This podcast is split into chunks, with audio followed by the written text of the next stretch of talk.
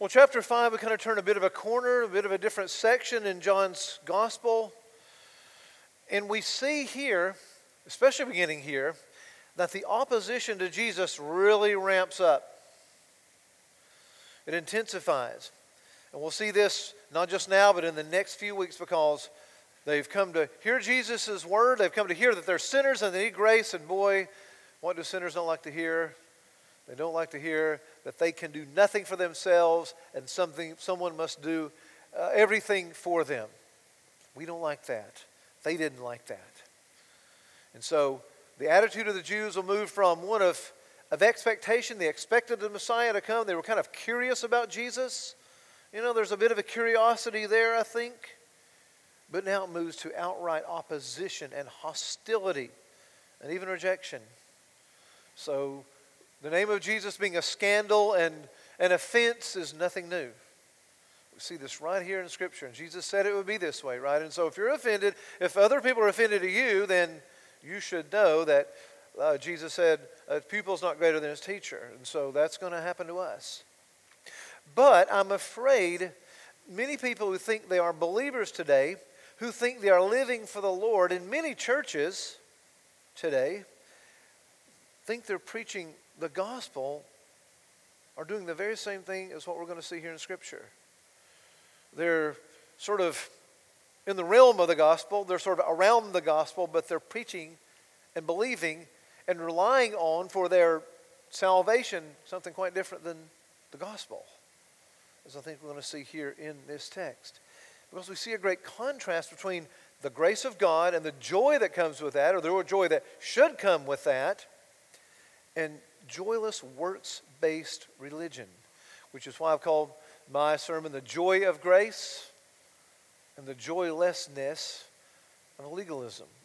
And I know many of you are acquainted with legalism, not because that's what we preach here, which I'm trying not to preach that here, but many of you have been uh, have encountered that. Maybe even in your young lives. I know I did in church a good bit, and it's, it's, it's still very popular. Either legalism or antinomianism. And we're going to hear, we're going to preach about both of those in this, in this gospel.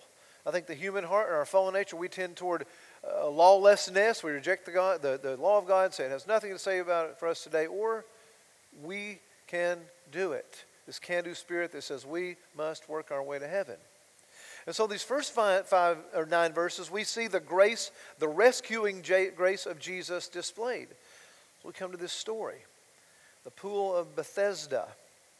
And it's kind of a sad and, and really pathetic scene, isn't it? I love John. John's very detailed. I like, I like. You know, I used to be a journalist. If you ever write a paper for me, students, you know, I like detail. I want you to show me and not tell me. And so John uh, and this is really, this story today is really a showing and, and not a, a, telling, right? Or a, you know, he's showing us the truth and not so much telling us the truth. He's showing us by, by illustration. And I think that's very powerful. So this is a sad and pathetic scene. He puts us on the scene and painting this picture for us here. Jesus is in Jerusalem to attend one of the ceremonial feasts. We're not sure which one that was. Probably one of the uh, pilgrimage feasts, probably the Feast of Booths or Passover or Pentecost. And he comes upon this pool called Bethesda, which had five roofed colonnades and a pool. And this is something that for many years the liberal scholars have said, well, we don't, you know, they didn't build roofed colonnades in those days. Well, lo and behold, in the last 50 years, archaeology has uncovered what they think is this very pool in the five colonnades. So archaeology just, with every turn of the spade, it seems like it just proves the gospel, the truth, the truth of Scripture, doesn't it? Today it's known as the Pool of St. Anne. But John tells us that lying beside this pool was a number of invalids. And it's very descriptive. They were blind, they were lame, they were paralyzed. They're waiting to get into this pool so that when the waters were stirred up, that they might be healed. Now, some manuscripts, and maybe even some translations, say that these invalids are waiting for the, the moving of the water, for the angel of the Lord to come and move the waters. They would get in and they'd be healed. Now, there's not really a lot of evidence for healing properties in this water. Might have made them feel better, might have made them feel like they're healed, made the power suggestion, but really, it's probably just myth and maybe a little bit of superstition. As we know, there's not really healing power in, in, the waters, right? In the holy waters. I mean, we know that from I mean, there are denominations that use that, uh, and I think there's healing in God. I certainly believe that. We see that here, but not in the waters themselves. No real healing properties there. And this man had been sick not just for a short time, but for 38 years. I know some of you deal with pain on a daily basis. And imagine, and you may deal with this for 38 years, but imagine dealing with pain and suffering, affliction, physical affliction for 38 long years. J.C. Ryle put it, said 38 summers, 38 winters, 38 springs, 38 falls. That's a lot, that's a lot of time, isn't it, to hurt. Long time. A lot of you in here are not even nearly that old. I keep forgetting about that. I talked about 9 11 last week, and I had to explain to you, some of you, what that was. I think I've heard about that, read about history books. I thought that was just like yesterday, right? 38 years. It's a long time to suffer, isn't it? Been in pain, been crippled. He'd seen others get into the waters and go home rejoicing. They felt like they'd been healed. They'd gotten something, at least they thought. But it had always been this way 38 years.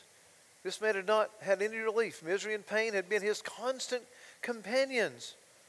And no doubt by now he felt hopeless and helpless as year after year this happened, decade after decade, nearly four decades. His hurt remained never lessened. He's probably just waiting to die. I think you can get to a place of hopelessness with physical pain, and I've, I've seen this, and people have counseled, and praise God, I've always had good health, and pray that continues, but but it just becomes a, a, sense of hopelessness. And I think he may have just been waiting to die. And I've known people, and you probably have too, known people like this. Because that would be the only thing that would relieve him from this awful, grinding pain. Now, J.C. Rowland, you know, I love him, but he reminds us that this pathetic picture of these gravely sick people is a product of the fall. It's rooted in sin, right? We can say, thanks, Adam, thanks a lot. Adam, thanks a lot, Eve. Of course, if we'd have been there, we'd have done the same thing, right? We would not have not we would not have not uh, resisted the fruit.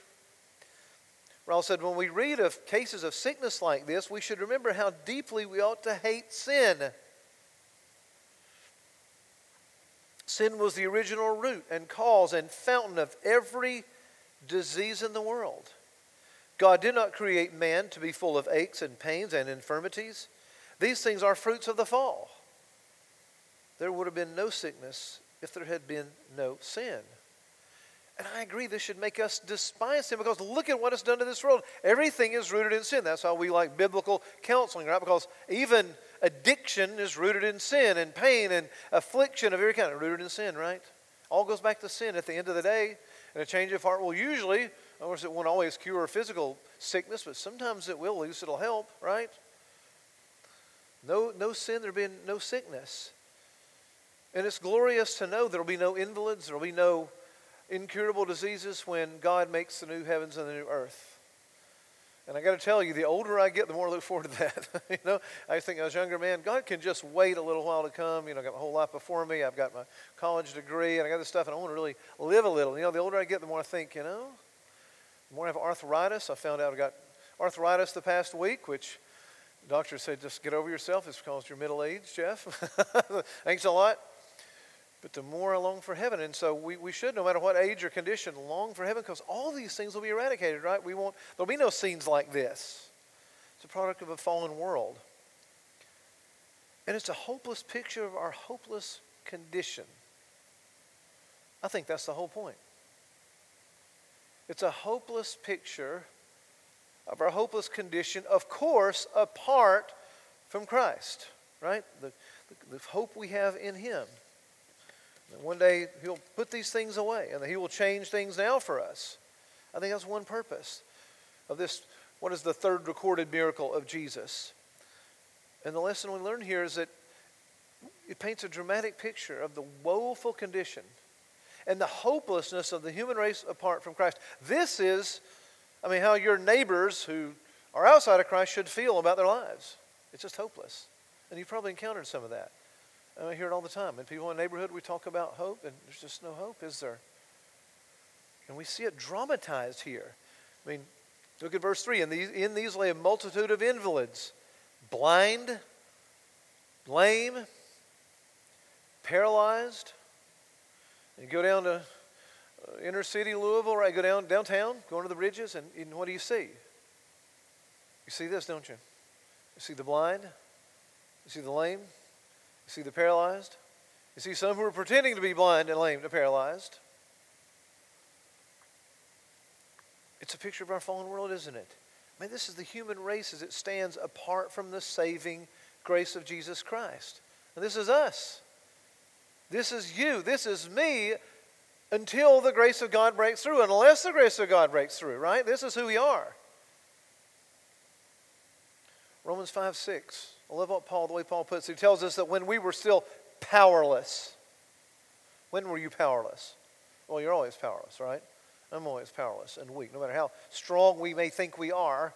While we were still powerless, Christ died for the ungodly.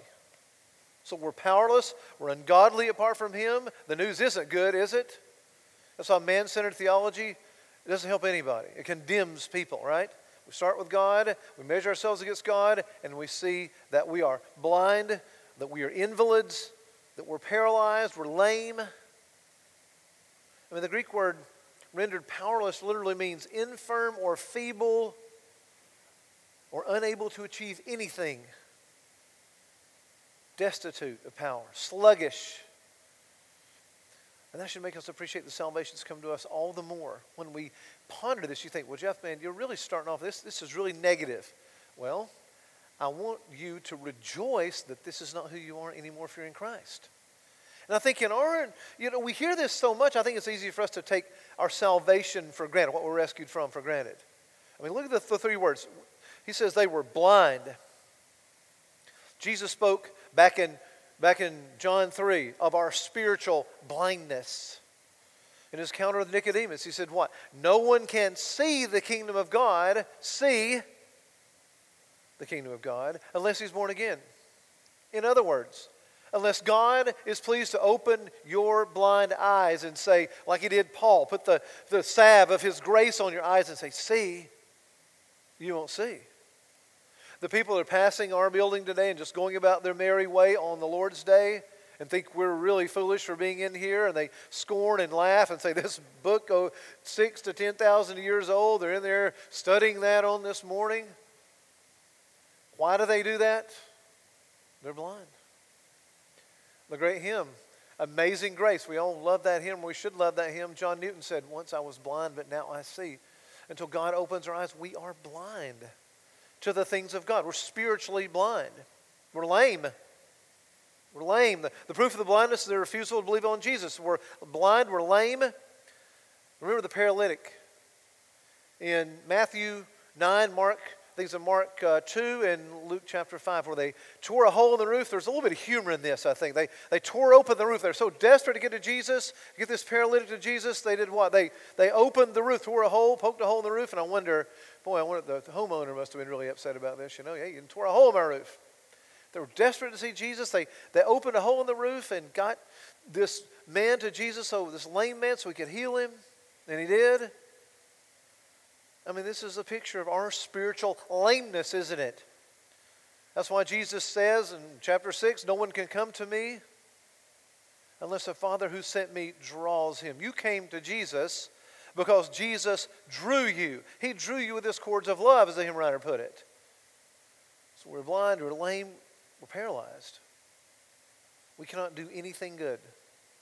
Cannot do anything good. And cannot is the, the key word. We have what the great theologian um, Jonathan Edwards called moral inability. Inability to do anything spiritual to please God. Now, we can do religious things. We're going to see that in a minute.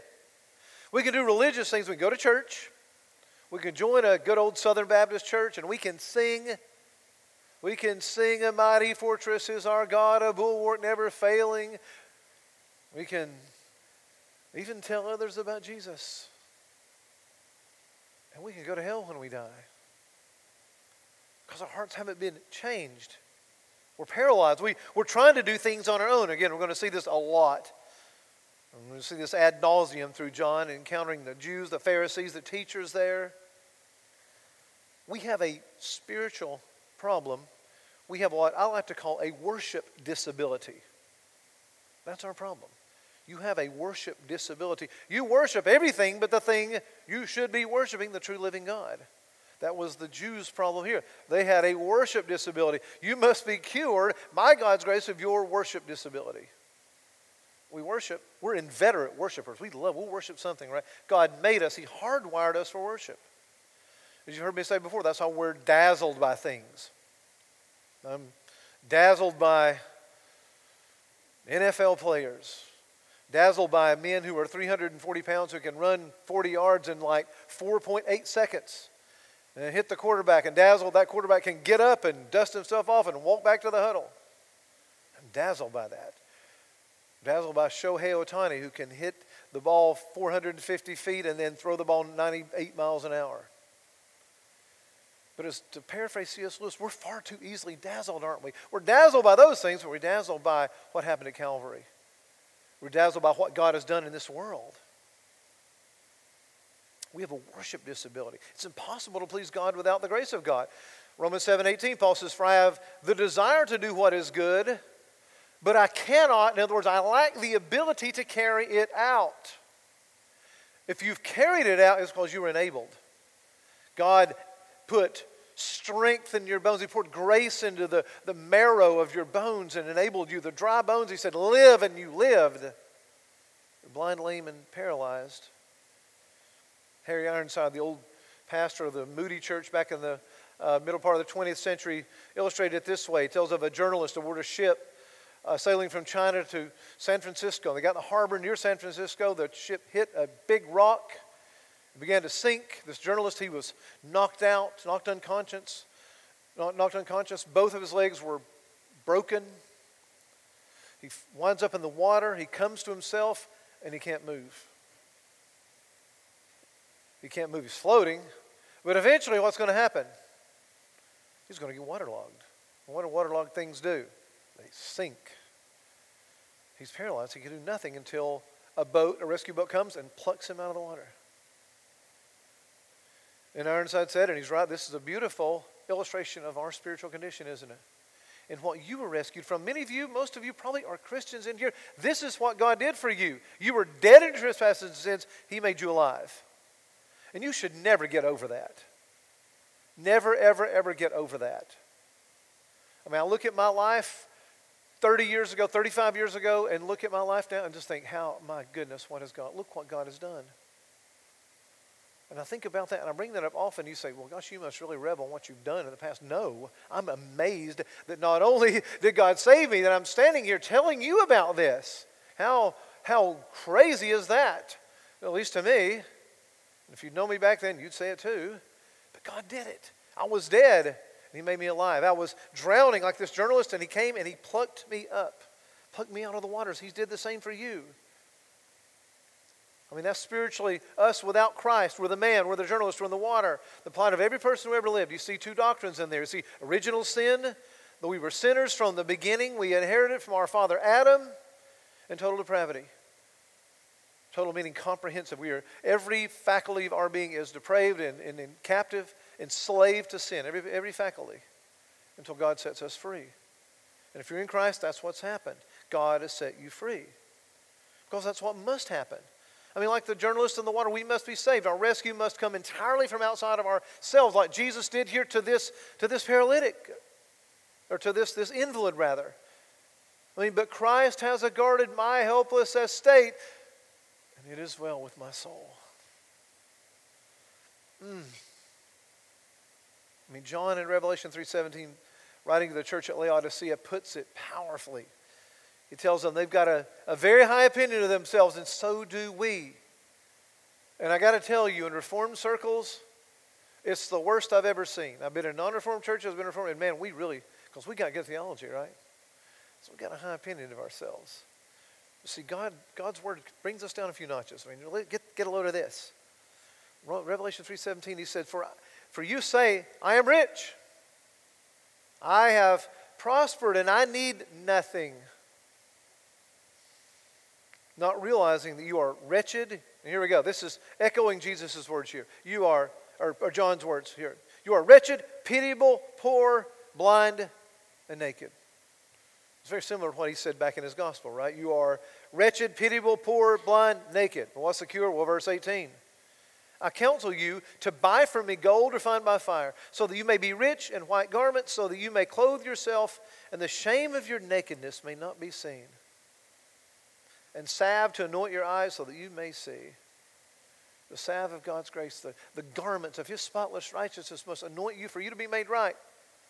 And he does that. He's done that for us. That's what Calvary, that's what the gospel is all about, right? And we must not, we must not, we must not forget that. We're going to wind up in the second part of the sermon. I mean, Jesus does it. Verses 6 to 9. The invalid tells us about his plight. There's no hesitation. He, we don't even know if he believed. It doesn't say he believed. He, it's almost like he's talking, hey, I'm blind, and boom, get up and walk. He didn't say, do you believe? Do you believe you're chosen? He didn't ask him anything, did he? He just said, get up and walk. And what does he do? He gets up and walks. You imagine that? He's kind of talking, and then Jesus does it. And that's what we need, right? That's a, that's a picture of regeneration, the new birth of, of, of what he talked about back in chapter 3 to Nicodemus. And that's what's happened to you, beloved. I think he heals him almost while he's still talking. There's no dialogue, there's no magic words. Just do it. And by his word, his healing word, boom, he's healed. He gets up and walks.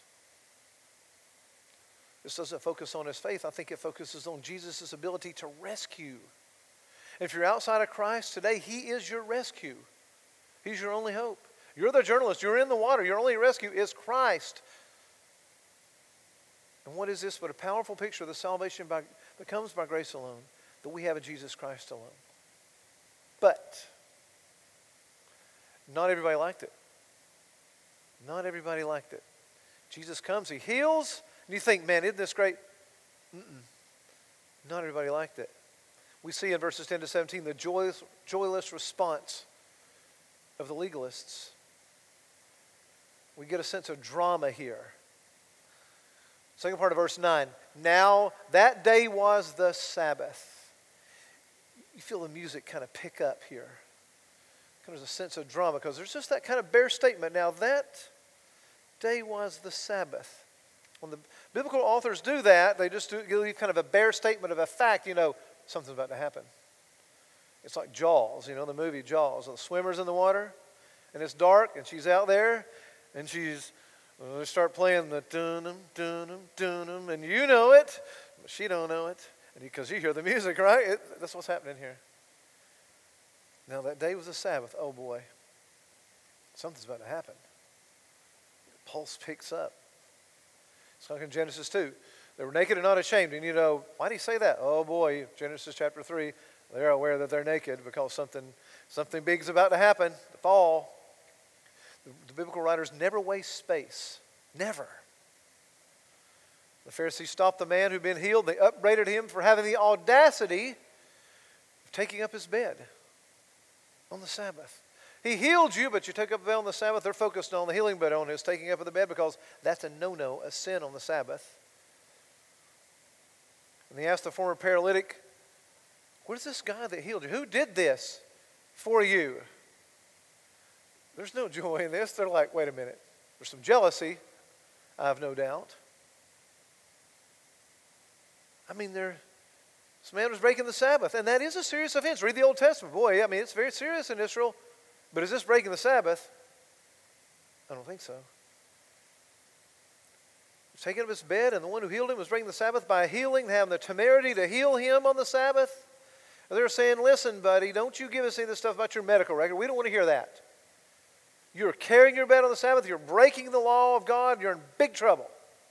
It's kind of the Barney Fife of theology, right? Here at the Rock, we have two rules. And so one is obey our rules. And what are the rules? Well, they're the rules as we conceive them, as we interpret them. This is why the Sermon on the Mount happened. That's why Jesus took the law of God, the moral law of God. Remember, I preached that sermon or that series a few years ago on the Ten Commandments. And here's how we interpret the law of God the way Jesus did, the Sermon on the Mount. It's not been abrogated, it's been fulfilled. And yeah, that's what's going on here. They misunderstand the law. And that makes you a very miserable person. I spent a lot of years misunderstanding the law of God and the gospel of Jesus Christ. And some of you have too, no doubt. And maybe you do today. That's, that's why, we're, that's why we, we need Scripture. So the man had been healed, told him about the man who had healed him. He commanded his bed. He said, He commanded me to take up my bed and walk. He didn't know where the man had gone. Jesus had withdrawn from the crowd, and the Pharisees did what Pharisees do they doubled down. Who is this man to take up your bed and walk? They're not they're concerned about he once was he once was a paralytic or he was once lame and now he can walk. They don't care about that. What God has done. That's a legalist. This is, this is the Jews, this is the Pharisees, the Jews and their, their laws. I mean, these religious people, probably the Pharisees, doesn't call them that here, but probably we're going to we're going to meet them a lot in the next few weeks. And we need to meet them. We have a lot of Pharisee in us. That's why they get so much ink in the Gospels, I'm convinced. They're attempting to protect the Sabbath within Israel, and that's a good thing, done the right way. And they thought they were being obedient to the law of God, the Word of God, but they weren't. Good desire, wrong, wrong methodology. I mean, eventually these religious people strayed into deadly, joyless legalism. Jesus is going to spend a long time encountering this. They were just trying to protect the Sabbath, right? Or so they thought. But they added their own prohibitions to those which God had given in Scripture. And eventually, church uh, tradition tells us there were 39 series of laws with about 700 extra biblical prohibitions, branding certain kinds of behavior as sin. The problem was, Scripture never calls these activities sin. I mean, some of these extra biblical laws put a hedge around the Sabbath. Just some examples here. Looking in the mirror was not allowed. Ladies, you'd have to come to church just guessing how your hair was done. Because looking in the mirror to the Jews of this ilk was a no no. Because you might see gray hair. And if you're me, you'd see a lot of gray hairs. And be tempted to pull it out. And pulling it out is working on the Sabbath. Can't do that. Aren't you glad? So we get to come here looking nice, right? That's sort of the point of the text, though. You look nice on the outside. Looking in the mirror, you can't do that. You couldn't wear your false teeth on the Sabbath because if they fell down, you'd have to pick them up and that would be work. Can't pick them up, or you'd be tempted to pick them up. Maybe you wouldn't pick them up. You'd just walk around looking like, you know, look with false out your false teeth in. You could not carry a handkerchief on the Sabbath, but you could wear one. Why? Well, that meant if you, you're upstairs and you wanted to take a handkerchief downstairs, you'd have to tie it around your neck and walk downstairs and then untie it. That's not a work. That's clothing. You see? The Jews even debated a man about, about a man with a wooden leg. And they asked this question If his house caught on fire on the Sabbath, could he carry his wooden leg out of his house, or would that be work? They say, This is absurd. That's the point. And the thing is, we've never left behind this absurdity, have we? I mean, I was recently upbraided for having a conversation about alcohol. A conversation conversation about alcohol. We're hung up on that, aren't we? Things like that. And there, there's good, there are times to have conversations about it, believe me. It's still with us, and it's still in us if we're totally honest with ourselves. The Pharisees said you could not take more than 1,999 steps on the Sabbath because 2,000 steps constitute a journey. You may not take a journey on the Sabbath. You cannot travel on the Sabbath. What you could do is tie two ropes in front of yourself for 2,000 more steps because that would then become part of your house or ways around it. They found loopholes, right?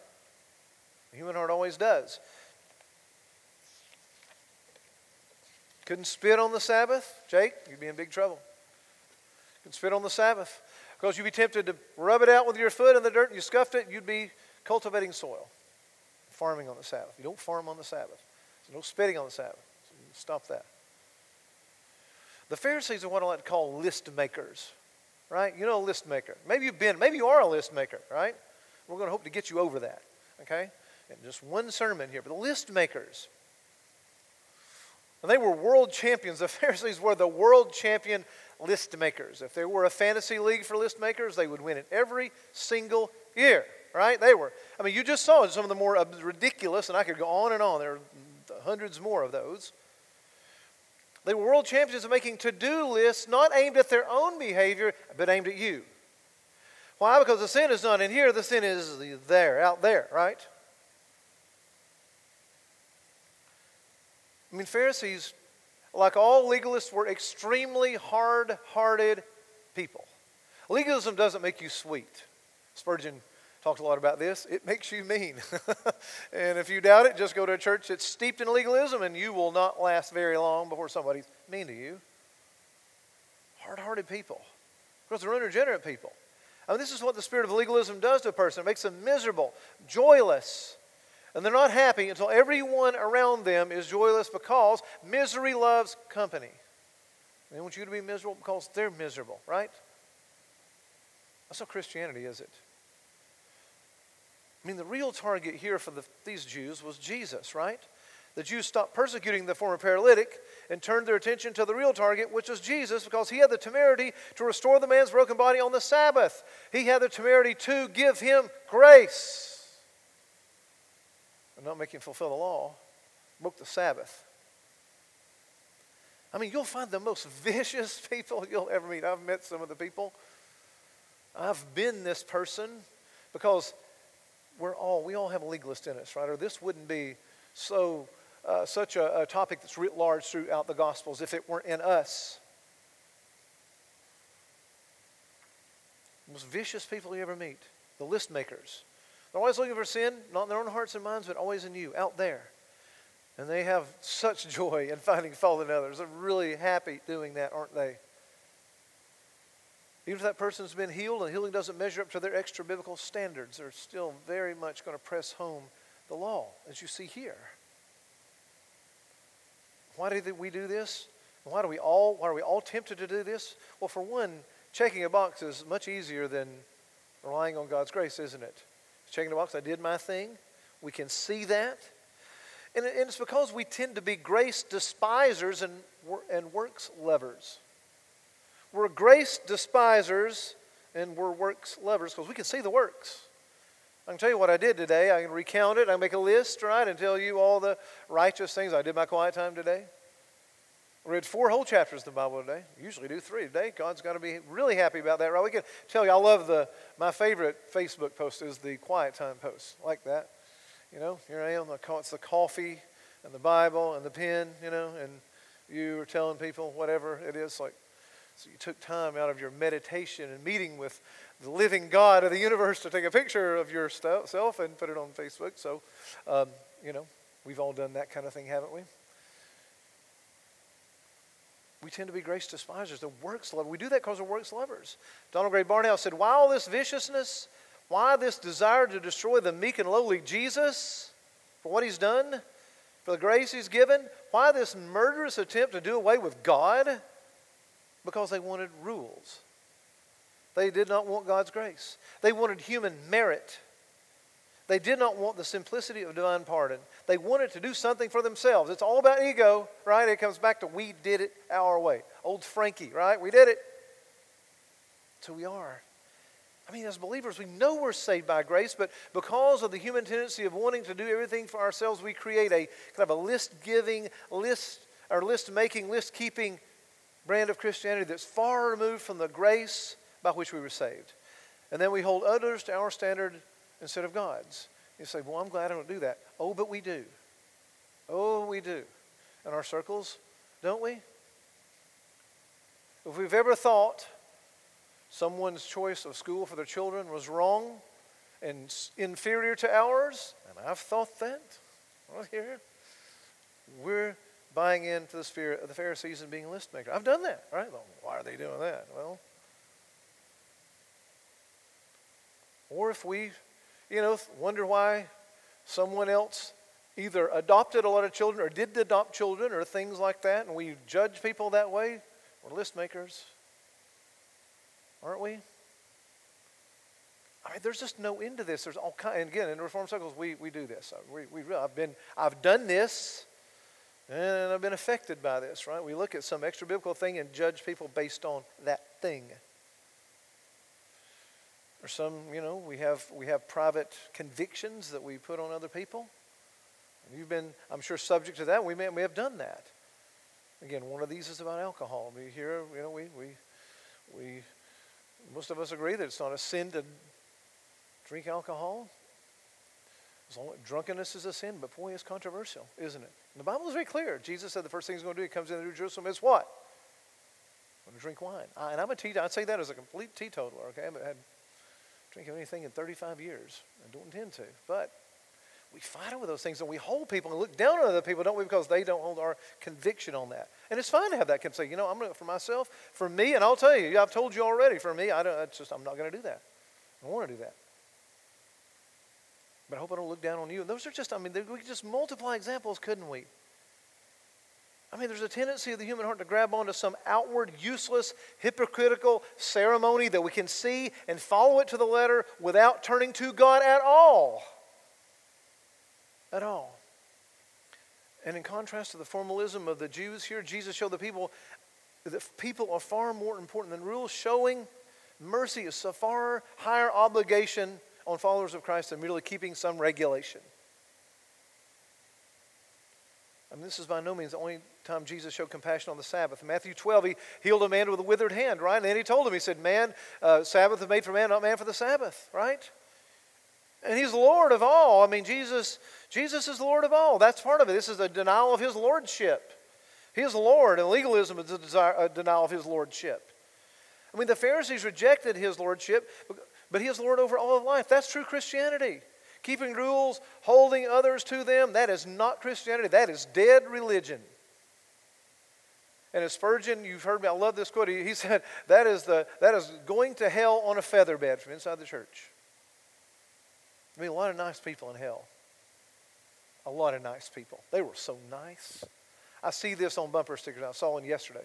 Just be nice. And I'm for nice.